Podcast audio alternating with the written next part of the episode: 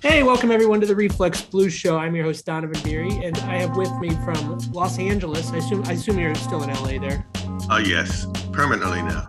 permanently. All right. ad ad and graphic design legend Archie Boston. Archie, how are you doing?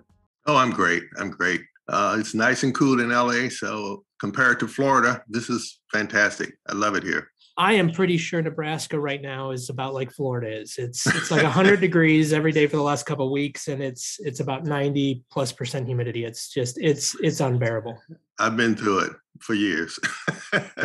I'm from Florida, so I know all about it. oh, geez. Okay. Well, how long have you been in? How long have you been in LA? I've been in LA since 1961. In fact, I came out here to uh, attend Art Institute, following my brother who uh, was here. I had two brothers who were here so I joined them after high school to uh, go to art school. What what was it that got you into art school? Like like what was the thing where you said, hey, because because I mean when I went, I won't even when I went to school and it wasn't necessarily a known thing. It was still a smaller profession. I'm assuming back in the 60s it was a very small profession. It was. It, in fact, it was called commercial art. And we didn't really switch over to uh, graphic design until I think it was like the late 50s. So even in the 60s when i was going to school they were calling it commercial art and that was like a bad word so we didn't want to use that but every time you talk to someone outside of the profession they would say oh yeah. I said uh, what is your major? Graphic design. And they said what is that? Then i say commercial art. Then they know exactly what i'm talking about. Yeah. When when was it that it switched over to graphic design like as far as like talking to people and them actually understanding it that weren't in the profession I think it was like in the mid 50s, but it didn't really catch on until the 60s. And I think when I was in school in, in the 60s, it really caught on. And graphic design was like really the profession, and everybody understood it. So back to my original question, what was it that made you think like, hey, I'm going to go to go to commercial art, art, for school? Yeah. Uh, well, I, I was always a student who was a little bit mischievous, but I could always do artwork. So uh, a lot of times when I was in elementary school, I used to draw, and a few times, you know, I was, got caught drawing new pictures and passing sure. it on to my friend in exchange for uh, whatever. But I was excused from classes to to decorate the bulletin board of the teachers. So throughout my elementary, middle school and high school, everybody looked at me as the artist, and I looked at myself as the artist. But I wanted to be a fine artist, not a graphic designer. So my focus was on fine arts. I used to paint different images, and if you notice in my book, if you have seen it, uh, a lot of my early work were paintings that I kind of some I copied, some I did originally. But I, I really thought I wanted to become a painter. And after high school, I came out here. My brother Brad was also a graphic designer, and he quit school after two years and went to work for Capitol Records. So Brad was my idol, so I had him to sort of look to for advice. And uh, he came to Chouinard. I, I, followed him to Chouinard, and uh, he stayed for two years and got a job at Capitol Records. I wanted to stay for two years to get a job somewhere. So I prepared my portfolio to to go to get a job, and I didn't care about graduating or anything. I just wanted to get a job and make some money like he was doing. He had a nice car, 49 Pontiac, and I, I really thought, oh, I want to be like him. Capitol Records, working on album covers and all those things. And he doesn't even, he didn't even finish school. I can do that. So during my sophomore year, I decided, in fact, once I started, my first year I was into fine arts, but second year I decided I don't think I'm going to make can make a living as a, a fine artist. So I'm going to do what my brother Brad did. I'm going to switch to graphic design. So I did make the switch, but the first two years were foundation courses, so you really didn't have to decide. But when I decided on graphic design, I started building a portfolio. And by the time that I finished my sophomore year, I had a portfolio that I took around to different places and people wanted to hire me. So I thought, I'm done. I'm, I'm ready to leave. And Brad told me, No, you're not. You are going to finish school and you're going to get your degree. And I said, Why? He said, Because you don't need to work. I needed to work. I needed to pay the rent, but you don't have to pay the rent. You can live with me. So I decided to uh, finish school. and I did. I really owe Brad a lot because uh, if it wasn't for him, I don't know what I would have done. When I started school, I didn't have enough money to pay the tuition, so I got a National Defense Student Loan for the first two years. And then my work was so good when I applied for a scholarship, I received a Walt Disney scholarship for the last two years. So my student loan wasn't really that much, but I really felt like, okay, I made it through. I graduated with honors. So now time to go into design. But then I thought, I don't think so. I know design like the back of my hand. Every night, my brother used to come in my room and, and make me do work over again before I showed it to my teachers. So I can't. I, I want to do something different. I, Yeah, I you want so to, you had you had a critique before every critique. uh, Oh, for two geez. years. Oh man. and and his his his comment was it would be two and three o'clock in the morning. He wouldn't tell me. He just said, I don't like it, do it over. But he never told me what specifically was wrong with my design. So I, you know, admired him and his sensitivity. So I, I did it over. But that helped because after doing the work, I my work was the best in the class.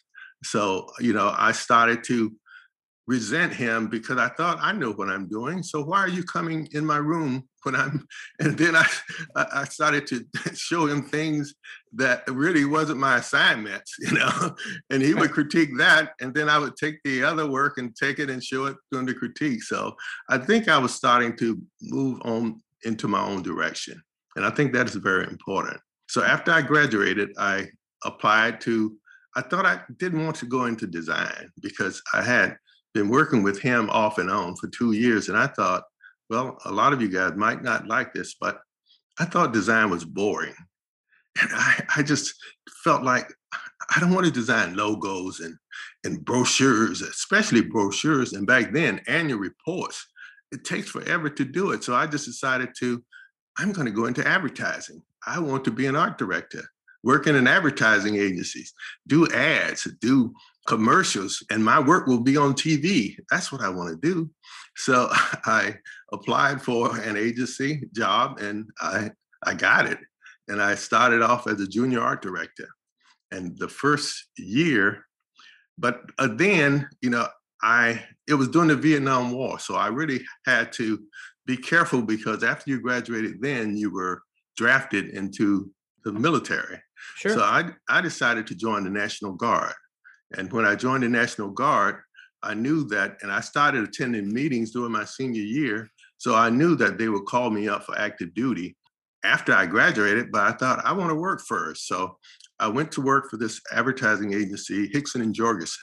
And I was recommended to that agency by an art director at Chiat Day, which was the agency that I wanted to work for, but they didn't have an opening. So he said, I got a friend, Don Cap, who's an art director. So why don't you go and see him? And sure enough, when he saw me, he liked my work and he said, okay, I want you to see my creative director. The creative director saw my work, and at the time I was an African American, so you know it wasn't it wasn't like every day you would hire a black in a major advertising agency to work on major accounts. So yeah. What what year was this, Archie? this was 1965 Oh, okay, sure. when I was hired, uh, the creative director, uh, Lynn Pilley, told me, Hey, I don't give a damn what they think. You know, I'm going to hire you anyway because you're talented and I want you to work with the great art directors. So I was hired as a junior art director and I worked with art directors. And then a lot of the jobs that I worked on were jobs that the art directors didn't want to work on. So they would give it to the juniors and then I would try to do a better job than them so I could be promoted to art director. So I eventually got a chance to work with a copywriter, but uh, in the agency, uh, you have to sort of work yourself up. You know, a, a copywriter didn't want to work with juniors; they wanted to work with the senior art directors. So Sure. they they would assign me to what we used to call a hack art director, a, a hack writer, a writer who who could write with with no imagination. And I'm Okay. thinking, why put me with them? I should be with somebody I can learn from. So I worked with these writers and and I thought I could write better than them. I could write a headline. Look at this crap, you know. so they uh so I eventually started working with them. And then three weeks after I started working, I was called to active duty for six months.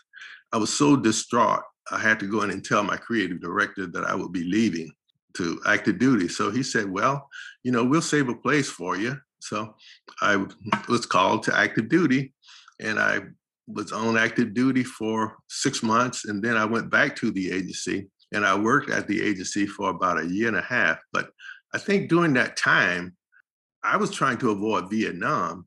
But in 1965, here in LA, the Watts riot started. So here I am in the military in the Watts riot trying to avoid the Vietnam War. So that was really traumatic. Also, you know, in the military, I could tell you about, I really thought about, you know, staying in it, but then I thought about the chain of command and how rigid it was. I, I thought I could fit into it, but then I thought, well, I don't want to do this. But then I had a friend who was a lieutenant and he kept telling me, Archie, you know, come on, why don't you go to OCS and become an officer? I have we have a photo department, we have a magazine that you can work on, and and then you can be the art director of that magazine. And I thought that sounds good. I could spend my we had to spend seven years in the military uh, as your obligation, which is one weekend a month for and two weeks week weekends of uh, two weeks of summer camp.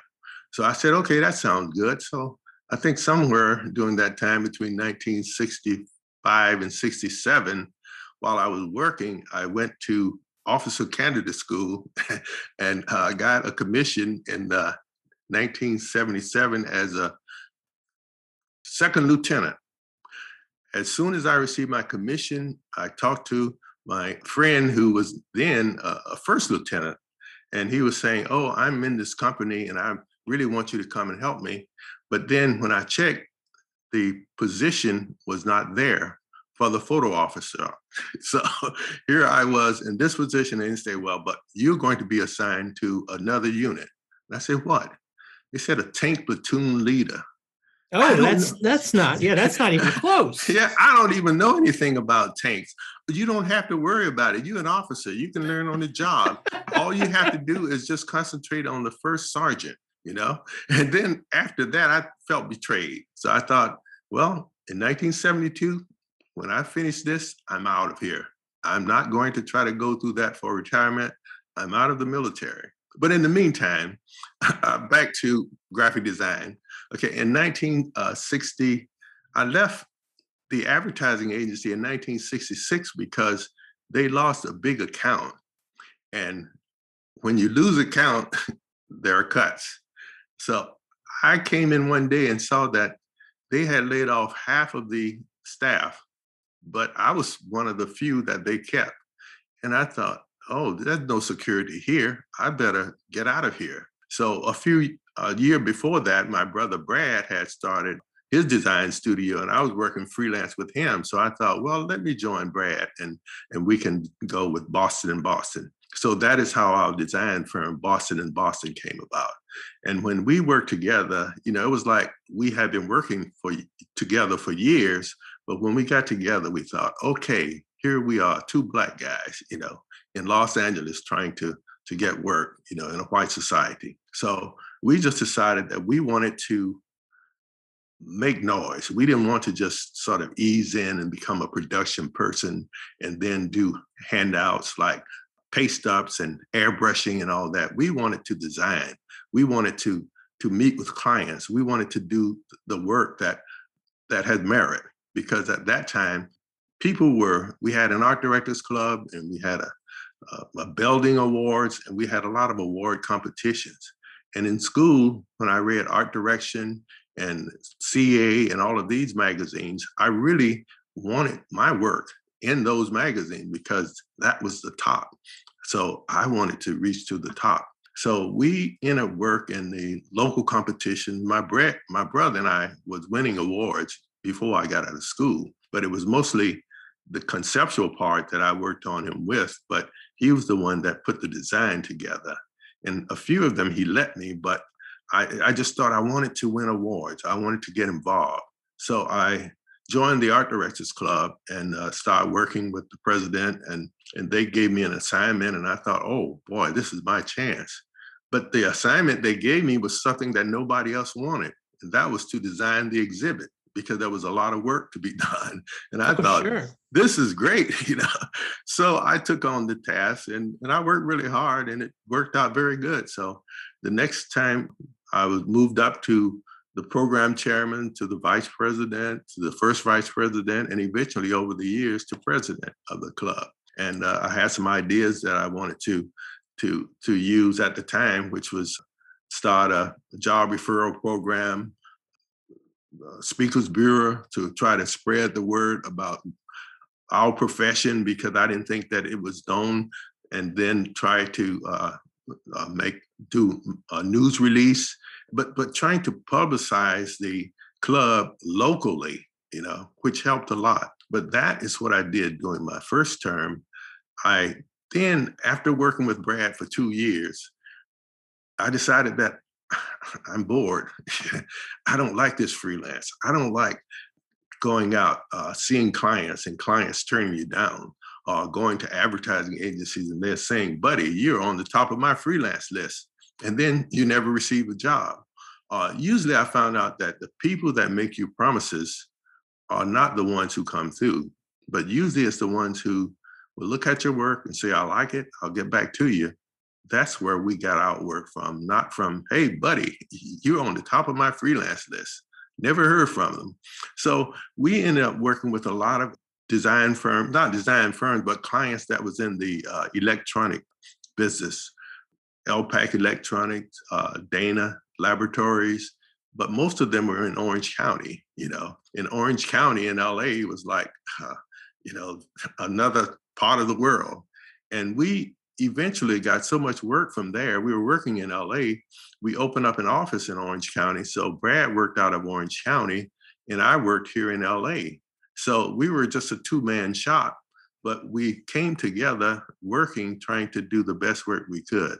And that's where we came up with the ideas of self promotion, which uh, you might have seen our posters with the KKK saying for discrimination design discriminating design firm that specialize in uh, annual reports and all of these join our Klavern, which is our office, which is, uh, and we always use the theme of Boston and Boston, equal opportunity designers. And our joke was since we de- designed our logo type, we wanted to use a typeface that was sort of like everybody in design knew, but most people didn't know. So we chose the typeface Jim Crow, which oh, was Oh, kind of Okay. fun. Yeah, yeah. so so our little joke was here are these black guys using their logo type, which is Jim Crow. So that was our sort of inside joke, and we wanted to be patriotic, so we put the Boston uh, in red, and then the blue uh, with uh, the other Boston, and then in between there was black type, which is uh, for the ampersand. So we were making a statement that here we are two black guys in America. And that's the symbology that we came up with for the Boston and Boston uh, logo type. So that was sort of like our inside joke. A lot of the designers got it, you know, and they were it was so much fun and and it was chosen for the local shows and all that stuff. But it was sort of like our inside joke. And I've always done work like that, you know, things that were not kind of offensive, but then when you read it, the story is it's like taking a negative and turning it into a positive. But Sure. the negative is to get your attention. And then in the message, if you keep writing in the message, it will turn into a positive and end with a positive. So, and if you don't get it, then I really don't want to work with you because you're probably not that smart anyway. So that was the so that was the feeling that I had as far as the kind of work that I've done over the years. And if you look at my work on Pinterest, uh, you'll see uh, a variety of things that I've done Christmas cards, posters, announcements, uh, just things that were in me that I had to to get out of my system. and I always tell people that you have to entertain yourself first. Absolutely. And and it, it it's very apparent with your self promotional work that you guys were looking at yourself first, which is which, is, which I think is why it comes across well. Right. And also, I- I felt like if someone saw what we were doing and they didn't want to work with us, they knew out front who we were and what we stood for. And they had a choice of not working with us or working with us. But you'd be surprised how many people said, hell with that. Those guys are good and I'm going to work with them. And they deliver. You know, we never miss a deadline. We're always on time for a meeting, you know, and we were very professional. And clients appreciated that. But after a while, I kind of got tired because I got married in 1967 and uh, my high school sweetheart. And when she moved out from Florida, Brad wanted to work on weekends, you know, and I wanted to be home on weekends. So Sure. that was our slight disagreement and it started blowing up bigger and bigger. And then until the time I said, enough. I'm going to spend time with my wife. I'm getting out of this and I'm going to do what I want to do. So that was the marriage, the wanting to go back into advertising, and all of this. And I took, I stayed in advertising for eight and a half years, working as an art director, working on commercials, large Bank, Varian and Associates, the California Raisin Advisory Board, and a lot of West Yamaha and a lot of West Coast accounts. And I sort of documented that in my book, Fly in the Buttermilk, which uh, is out of print now. It's not that's really. what- I was going to ask you. Go You ahead. mentioned your book. I did try to locate it, but it's it's not. I mean, it, it's it's fly in the buttermilk, and it was written 30 years ago. It was written in uh, 2001. Oh, sorry, 19 years ago, 20 Yeah. years ago. But uh, Yeah. but it's it's it's it's not necessarily.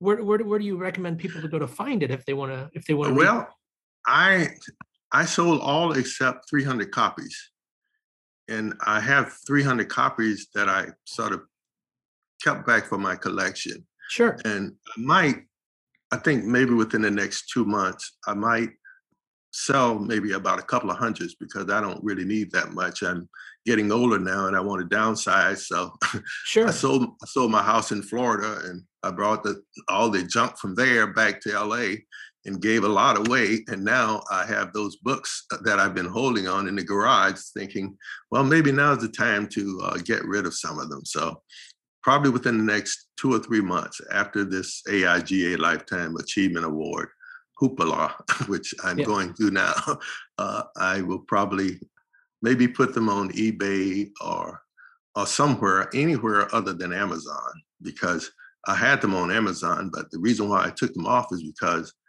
Amazon was making all the money and I wasn't making anything because their percentage was 55% compared to, and I received 45%. Oh, geez. But the cost of that, I had to send them the books, which cost me $3 to send. So I ended up making like $7 per book and they were making like 18. And I thought, something is wrong with this picture. And I did that for years because I didn't care. But then when I thought about how I was taken advantage of, that's when I stopped selling them. And that was a couple of years ago. But they are, and I told them, but they are still running, they're still sending me announcements and saying that you received an order here, you received an order there. I still receive about two or three orders, but I'm not going to to go through them because uh, I would rather go, and I don't really need the money, but I rather go somewhere where I can make a bigger profit than with Amazon. But I will let you know uh, when uh, and where that where I decide to go. Where do where do if if people want to follow like where do you recommend them to do so? Well, I'm on LinkedIn, and I've been on that for years. I've been on Facebook. Well, I just I was on Facebook, and then I I closed my account when I heard that somebody hacked their, their Sure. uh, list, and and I was off for about two or three years, and I just opened up my account again uh, about a week ago, and I was afraid of what will happen because I taught for 33 years, and now all of the students who I was not in touch with see me uh, back on Amazon. So I'm being inundated with these, hello, welcome back. I thought this is what I was trying to get away from. And now, but now, you know, I'm kind of uh, amenable to to responding to their requests, uh, their you know what they are doing and all of that stuff. And uh, there are relatives who really want to sort of stay in touch too. So I've decided to get back on Facebook. And we and I do have to mention, congratulations on the big AIGA hoopla you mentioned. oh, Um, thank you. For, for those listeners who don't know, Archie Boston is one of the 2021 AIGA medalists, which is which is the Graphic Design Lifetime Achievement Award, or I mean, it's the biggest award that's in our profession. right. So this is a this is a big deal. Yeah, I was a. Uh, what did they call it? Uh, fellow. yeah, I was Yeah, elected a, a fellow quite a few years ago. The fellow, Maybe- no, yeah, and for those for those who aren't real familiar, each of the I think there's 72-ish chapters right now Right, have the have the option. Some do, some don't give out Mhm. fellowship awards. right, and that's and that's given out by the local but the the the national aiga medal they've been giving those out for about 100 years and right. they don't give out a lot of them I like, know. they've been giving out more i think when they started they gave out like one Mhm. maybe two a year and the profession's a lot larger but even Mhm. now they only give out like half a dozen a year and this is a Yeah. big profession so it's a Right. huge deal Yeah, I know they gave it to uh, one of my instructors, uh, Lou Danziger, and Lou was sort of like my idol. You know, he achieved a lot of things during the time that I was in school, and I always thought I want to be like Lou, not only like Brad, my older brother, but Lou Danziger. You know, he influenced my conceptual thinking.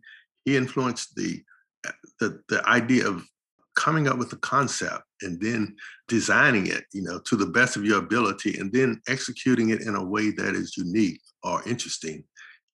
Pay attention to details, which I've always done, you know, and but I don't think that it was marketing or research was emphasized as much as it is now, which is good.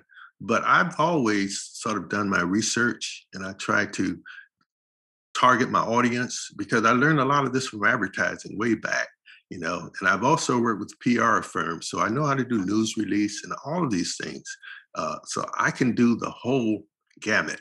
And that is what I did when I published my books. I self published my books because I didn't want to go to a publisher because I knew I would get turned down. So I thought, I'm a designer, you know, I can write, know, I can take photographs if I need to, and my work is here. So why not publish a book? I've designed brochures, I've designed books, so I publish books. But uh, and I would recommend anyone who thinks that their work is a merit and you want it to be around for a while to self-publish your own book. And it's much easier now because there's so many companies that can help you. When I published my book, there were some, but the cost was so expensive, I thought I can do that myself. And, and actually, uh, you, you mentioned this to that. I think our next guest we, we're having back on Justin Kemmerling. He's a local designer here in Omaha, and he Mhm. just self-published his own book, and I think he's just doing them through Blurb.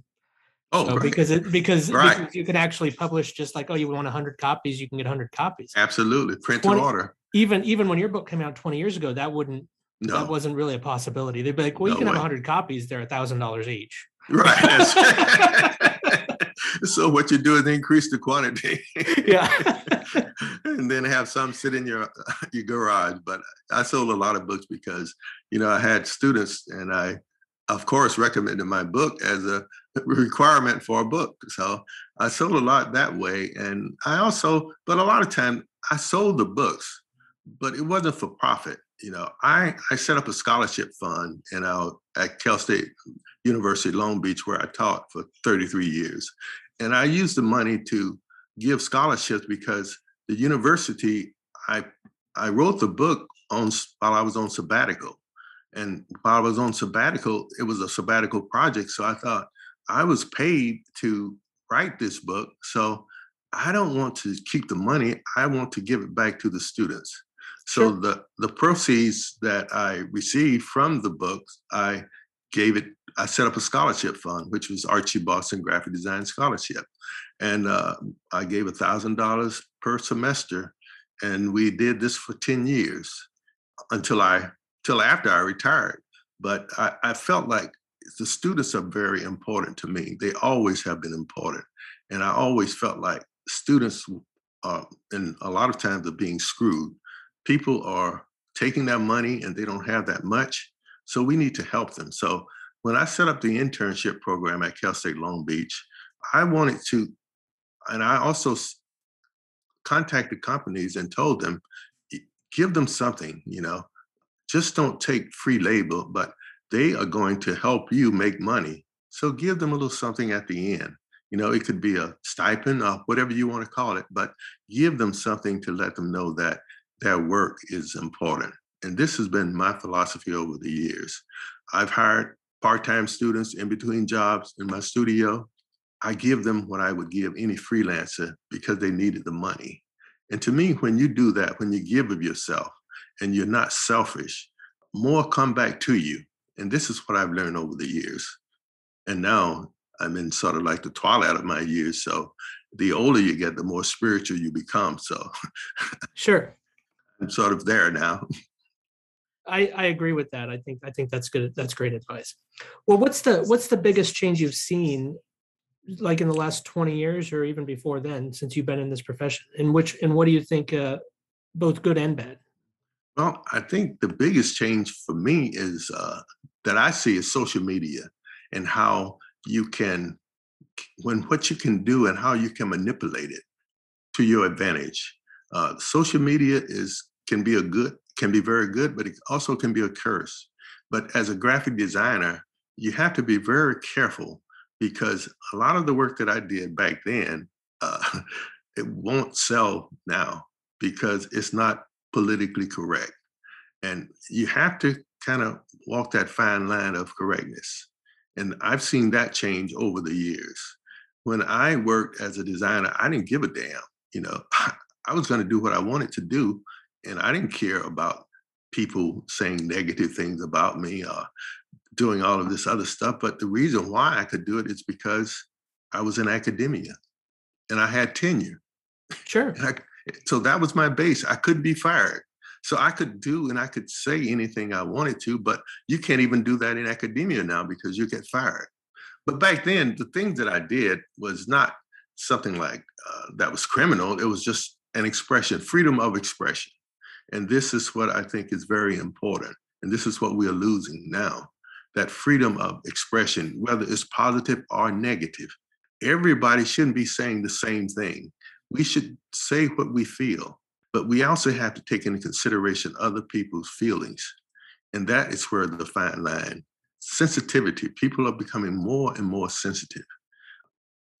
Just treat people like you would be, want to be treated respect women, you know, respect minorities, respect everybody, and then you'll receive the respect. But if you want to be a bully, somewhere down the line, you're going to fall, you know. And from a design point of view, I've worked with a lot of bullies, supervisors, and those bullies, when they lost their job and and came look came looking to me for work, and I'm thinking, this is the same person who didn't give me a job when I was working as an art director. And here he is now coming to me, wanting me to give him work. But guess what? I gave him work because that's the right thing to do to help people out. And in that case, then you don't have any regrets about what I should have or could have or would have done. You, you're helping people. And this is what is important now. Even with social media, you have to think positive. You have to be positive. And during this pandemic, if you're not, then something is wrong. You know, what happened to your spirituality? This is graphic design, but is there no spirituality in design? Why do we say, okay, this is design, not religion? No, it's not. you know, because the greatest designer that we know was created, created the world. It's God. God created the world. Look at what you see around you. That is design, that is art. And then you're ignoring all of that. And you should be concentrating on that and using your inner being and your spirituality to help you design better and help you to be a better person. And this is what I'm all about. And this is what I try to focus on. I, will stop with that because I don't want to keep going on that tangent. Sure. But you asked a question, and I have to get back to your question about how things have changed over the past 21 years. Computer graphics, you know, the internet. You know, all of these elements are very important, you know, from a design point of view because it gives you a broad spectrum. What I don't like is what was done with our programs. You know, how now you have to rent them. And before we used to buy them and use our discs, but now you have to rent them for a certain amount of time. So you're paying more now to use the equipment than you did back then when you could keep it for years. So why did nobody protest that? You know, I think I think there was some backlash on it. Um, I think Mhm. there still is. People, I Mhm. still hear people talk about it. That because I'm like, I am paying a monthly fee for you know my Adobe Creative Suite. From my perspective, it was actually, in a way, it was less because we used to when I when I started buying the software, you'd have to buy that and the Macromedia Suite, and there was more. Mm, And right, it seems like so now there's only half the software that there was, which in that way makes it right, but the key is is if i don't need it for like six months i still got to pay for it right. And before you could put it in your wherever you wanted to and uh, pull it out when you needed it. But again, that's another change that has taken place over the past 20 years. Is it good? Is it bad? I don't know. But somebody's making money and you're paying for it. So, you know, Yeah. uh, if if you're if you're making money, you can write it off. If you're not making money, you're hurting. So it's like either I've always made money, so I I don't I, I think about other people rather than myself because personally I've never other than in school I've never had a financial problem. But I think about other people. I think about students primarily because I've taught with them for 33 years. So my my thinking is always about what's best for my students, what what best for these young people who are going out into the profession and trying to establish themselves. with this portfolio review with AIGA, I've been doing it for two years. And I I looked at a portfolio of a student from Nigeria and she was showing me her work and the work is very nice. And she was saying, but I had to pay this fee. and I, I was saying, really? I said, it wasn't free? She said, no, I had to pay a certain amount. And I'm saying, why? Well, because of the administration of the program, you know. But sometimes you you need to, to to eat those kind of costs and make it as cheap as possible for students because they want it and they need it and they don't have the money that we are making professionally. So give the students a break. Don't charge them a whole lot of money, but charge them a minimal amount, which is very helpful. yeah and i know the the place i teach at they were having issues and i and i don't i'm i'm just adjunct uh, Mhm. over at the, the the community college here Mhm. and so i don't i'm, I'm not in on any of these decision making Mhm. problems but i know they had issues with the with everything being closed down and nobody Mhm. being in classrooms a lot of the kids the the software is it's tied to that computer it's not- Absolutely. and so all of a sudden it's like oh you're going to be you have to do everything at home and the software's well it's not at your home That's right. And it hurts. It hurts. Uh, you know, I always taught at a major university. So sometimes there are resources, but everybody is sort of fighting for that amount of money. So you can just get so much. So you really have to go out and ask Adobe uh, companies to give you a student discount, which they do, and which is very helpful. And in some cases, you know, the programs have to raise money to help each other out, but they can't do it now because this is a pandemic. And there's so much going on in the last two and a half years everybody is trying to adjust to this this new norm which eventually i hope will pass. I also hope so i don't i don't i i i would have guessed it would have passed by now but it, obviously it has not so. Yeah yeah.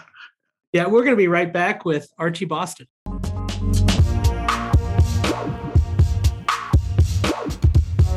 Hey welcome back archie. So I, I know you've you've been retired. You've had a great career. Obviously you're getting a lifetime achievement award. Is there anything you still work on? Is there anything that draws you back into design? Uh, what i usually do is uh, uh, sometime political posters uh, i encourage people to vote and i have vote posters that i've been working on since i retired i also worked with my brother not brad but i have another brother in between brad and i who worked as a producer and a director for a television station. So he and I teamed up to do a documentary on the uh, um, Black pioneers of the Sunshine City. The Sunshine City is St. Petersburg, Florida, where we grew up. Okay. So I so I thought, you know, I'm I get bored real easy. So I thought, oh, he wanted to do a documentary. And the reason why he wanted to do the documentary is because I wrote another book, which is uh, Little Color Rascals in the Sunshine City about me growing up in Florida.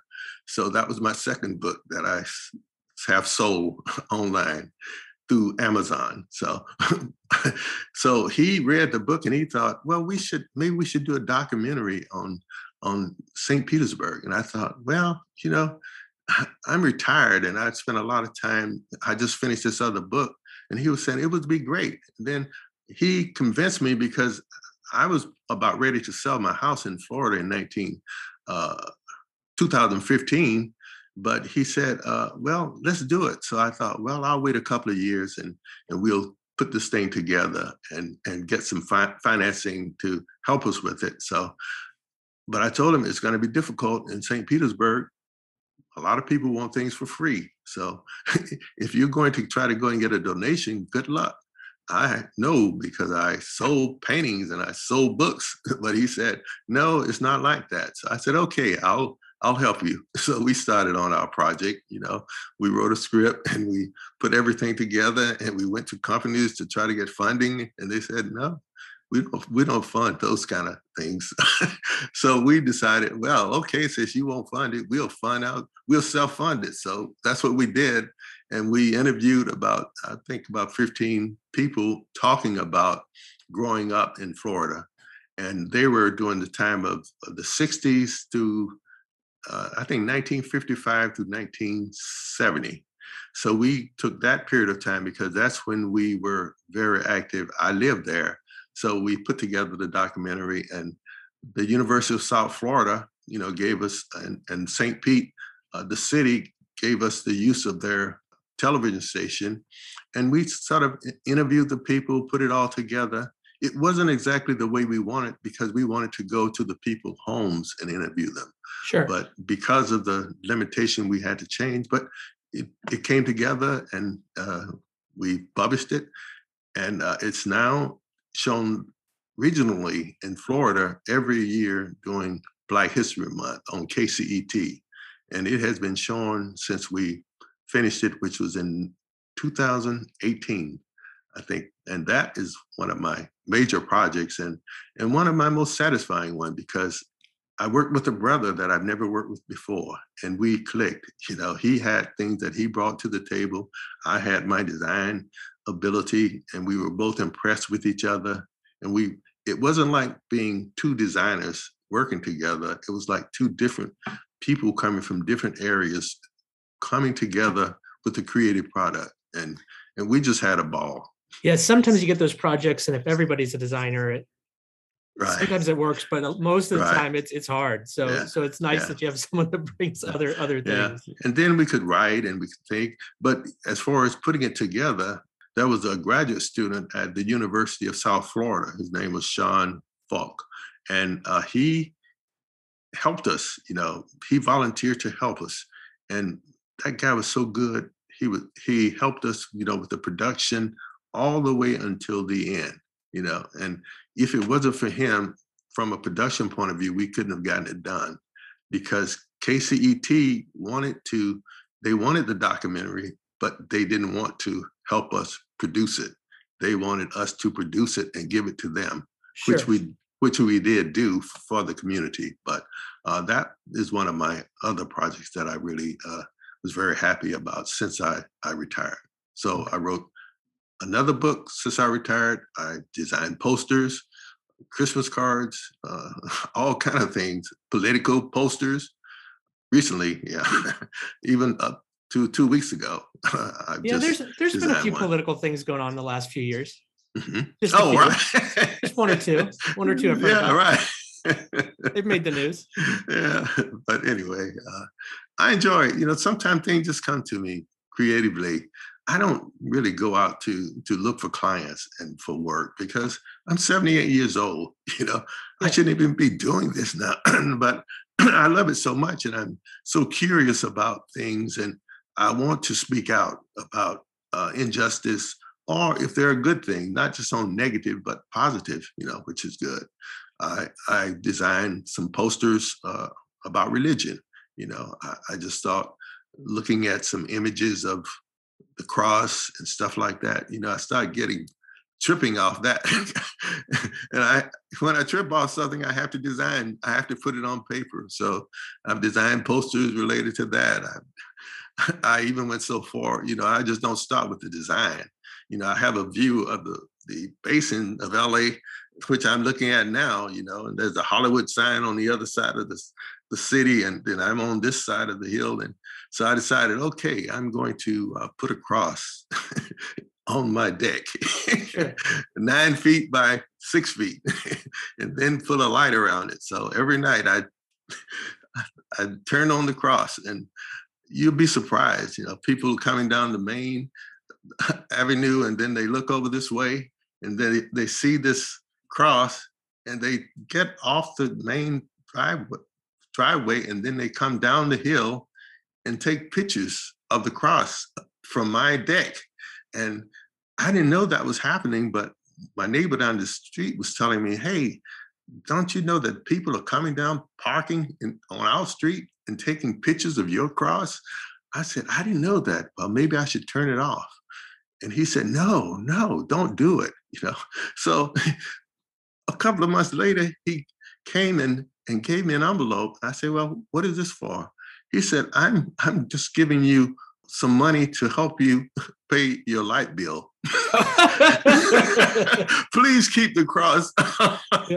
I assume it's LED, so I assume the light bill's not as bad as they are. LED, okay, they yeah. are. They are LED, and they're like Christmas lights around the cross. And I thought, geez, it, has it influenced him that much? And I guess so. So I was only going to use it during the holiday season and then turn it off. But since he said it was so meaningful to him, uh, I kept it on, and for four hours in the evening it comes on. And but that's another one of my projects that it's sort of on the side. But it's a it started with a cross on paper, and then it became a symbol that is out there, you know, on my deck. I, I love hearing that the creativity doesn't just stop when you retire, and that no. and that and that this is because this is one of those professions I think where it's like you you get into it for whatever reason and you don't even if right. you completely leave it you don't really leave it. No no because you think you see you solve problems and there's i think graphic design is such a, a wonderful profession because it's been good to me. Over the years i've i've enjoyed every well other than the frustration i've enjoyed every minute of it. I enjoy working I enjoyed clients. I enjoyed putting my ideas down and then becoming excited excited about it. Even if the client doesn't like it or it doesn't win an award, it's just that it excites me. And every time I look at it, it's like, that's my baby. I love it. And somebody might look at it and say, What's wrong with you? You're tripping. I said, No, I'm not. It's just that this is a part of me that is out there on paper. And I enjoy seeing it, you know. And if you don't get excited about what you do, every time you see it, then something is wrong with you. Well, maybe something is wrong with me, but that's how I feel about my work. You know, even work that I've done in the 60s, the 70s, the 80s, the 90s, I, I really look at that and say, wow, that, well, maybe the, the kerning isn't quite right, but, you know, I, I really enjoyed it. And, and that's what I think is so wonderful about graphic design and what we do. You can look back and see what you've accomplished and you say, oh, this is great. Now they're giving me a Lifetime Achievement Award. And I'm thinking, well, that should have been done 10 years ago. So, so, so why now when I'm 78? You know? Well, to be, what I tell people, to be fair, now, now it's probably been uh, from from AIGA's perspective, I don't even think they thought designers were outside of New York 20 years ago. Oh, so, right. So that I think that could be a lot of it. They're like, well, That's you're true. not from New York. Uh, Yeah. It doesn't even count. Well, I think when you look at the recipients, if there's no New York connections, then hey, buddy, uh, I'll Yeah. see you later. Yeah. Th- that is changing now because uh, it's you been know, changing. Yeah. yeah, yeah, and and that's a good thing. So uh, they're sort of recognizing the rest of the country, you know, and I think your podcast and a lot of the things that are being done in the profession helps that too, you know, right. Well, and the changes at the top helps too. yeah well, Archie, thank you so much for your time. You're welcome. Um, It's- It's been a pleasure, and, and hopefully, Same uh, here. and, and when when is the big ceremony? Are they doing now? They Uh, used to they used to do a separate one in the spring, but obviously Mhm. it's all virtual. Yeah, this one is uh, September the twentieth. So they're moving it. The They're moving twentieth it. through the twenty-fourth, So it's going to be part of the national conference. it's national virtual conference, Okay. and it's going to be virtual. And uh, I think they will honor each one of us, and th- I think there will also be a video that they will show of people talking about us, uh, which should be interesting. And Yeah. also, uh, and also uh, there will be a question and answer uh, period for the recipients, which I look forward to. Oh, I forgot to tell you that my work is also at uh, Stanford University Collection, and also uh, my the majority of my work is at Duke University. They are the only two people that asked for when they asked me, I gave it to them. So all of my Mm. work, from academia to my graphics, are not here anymore. I guess it's one more one less thing in your garage you have to worry about then. Absolutely, cleaning house. All right, thank you. okay, you're welcome. The Reflex Blue Show with Donovan Beery is hosted at 36point.com. Music by Dust Lab.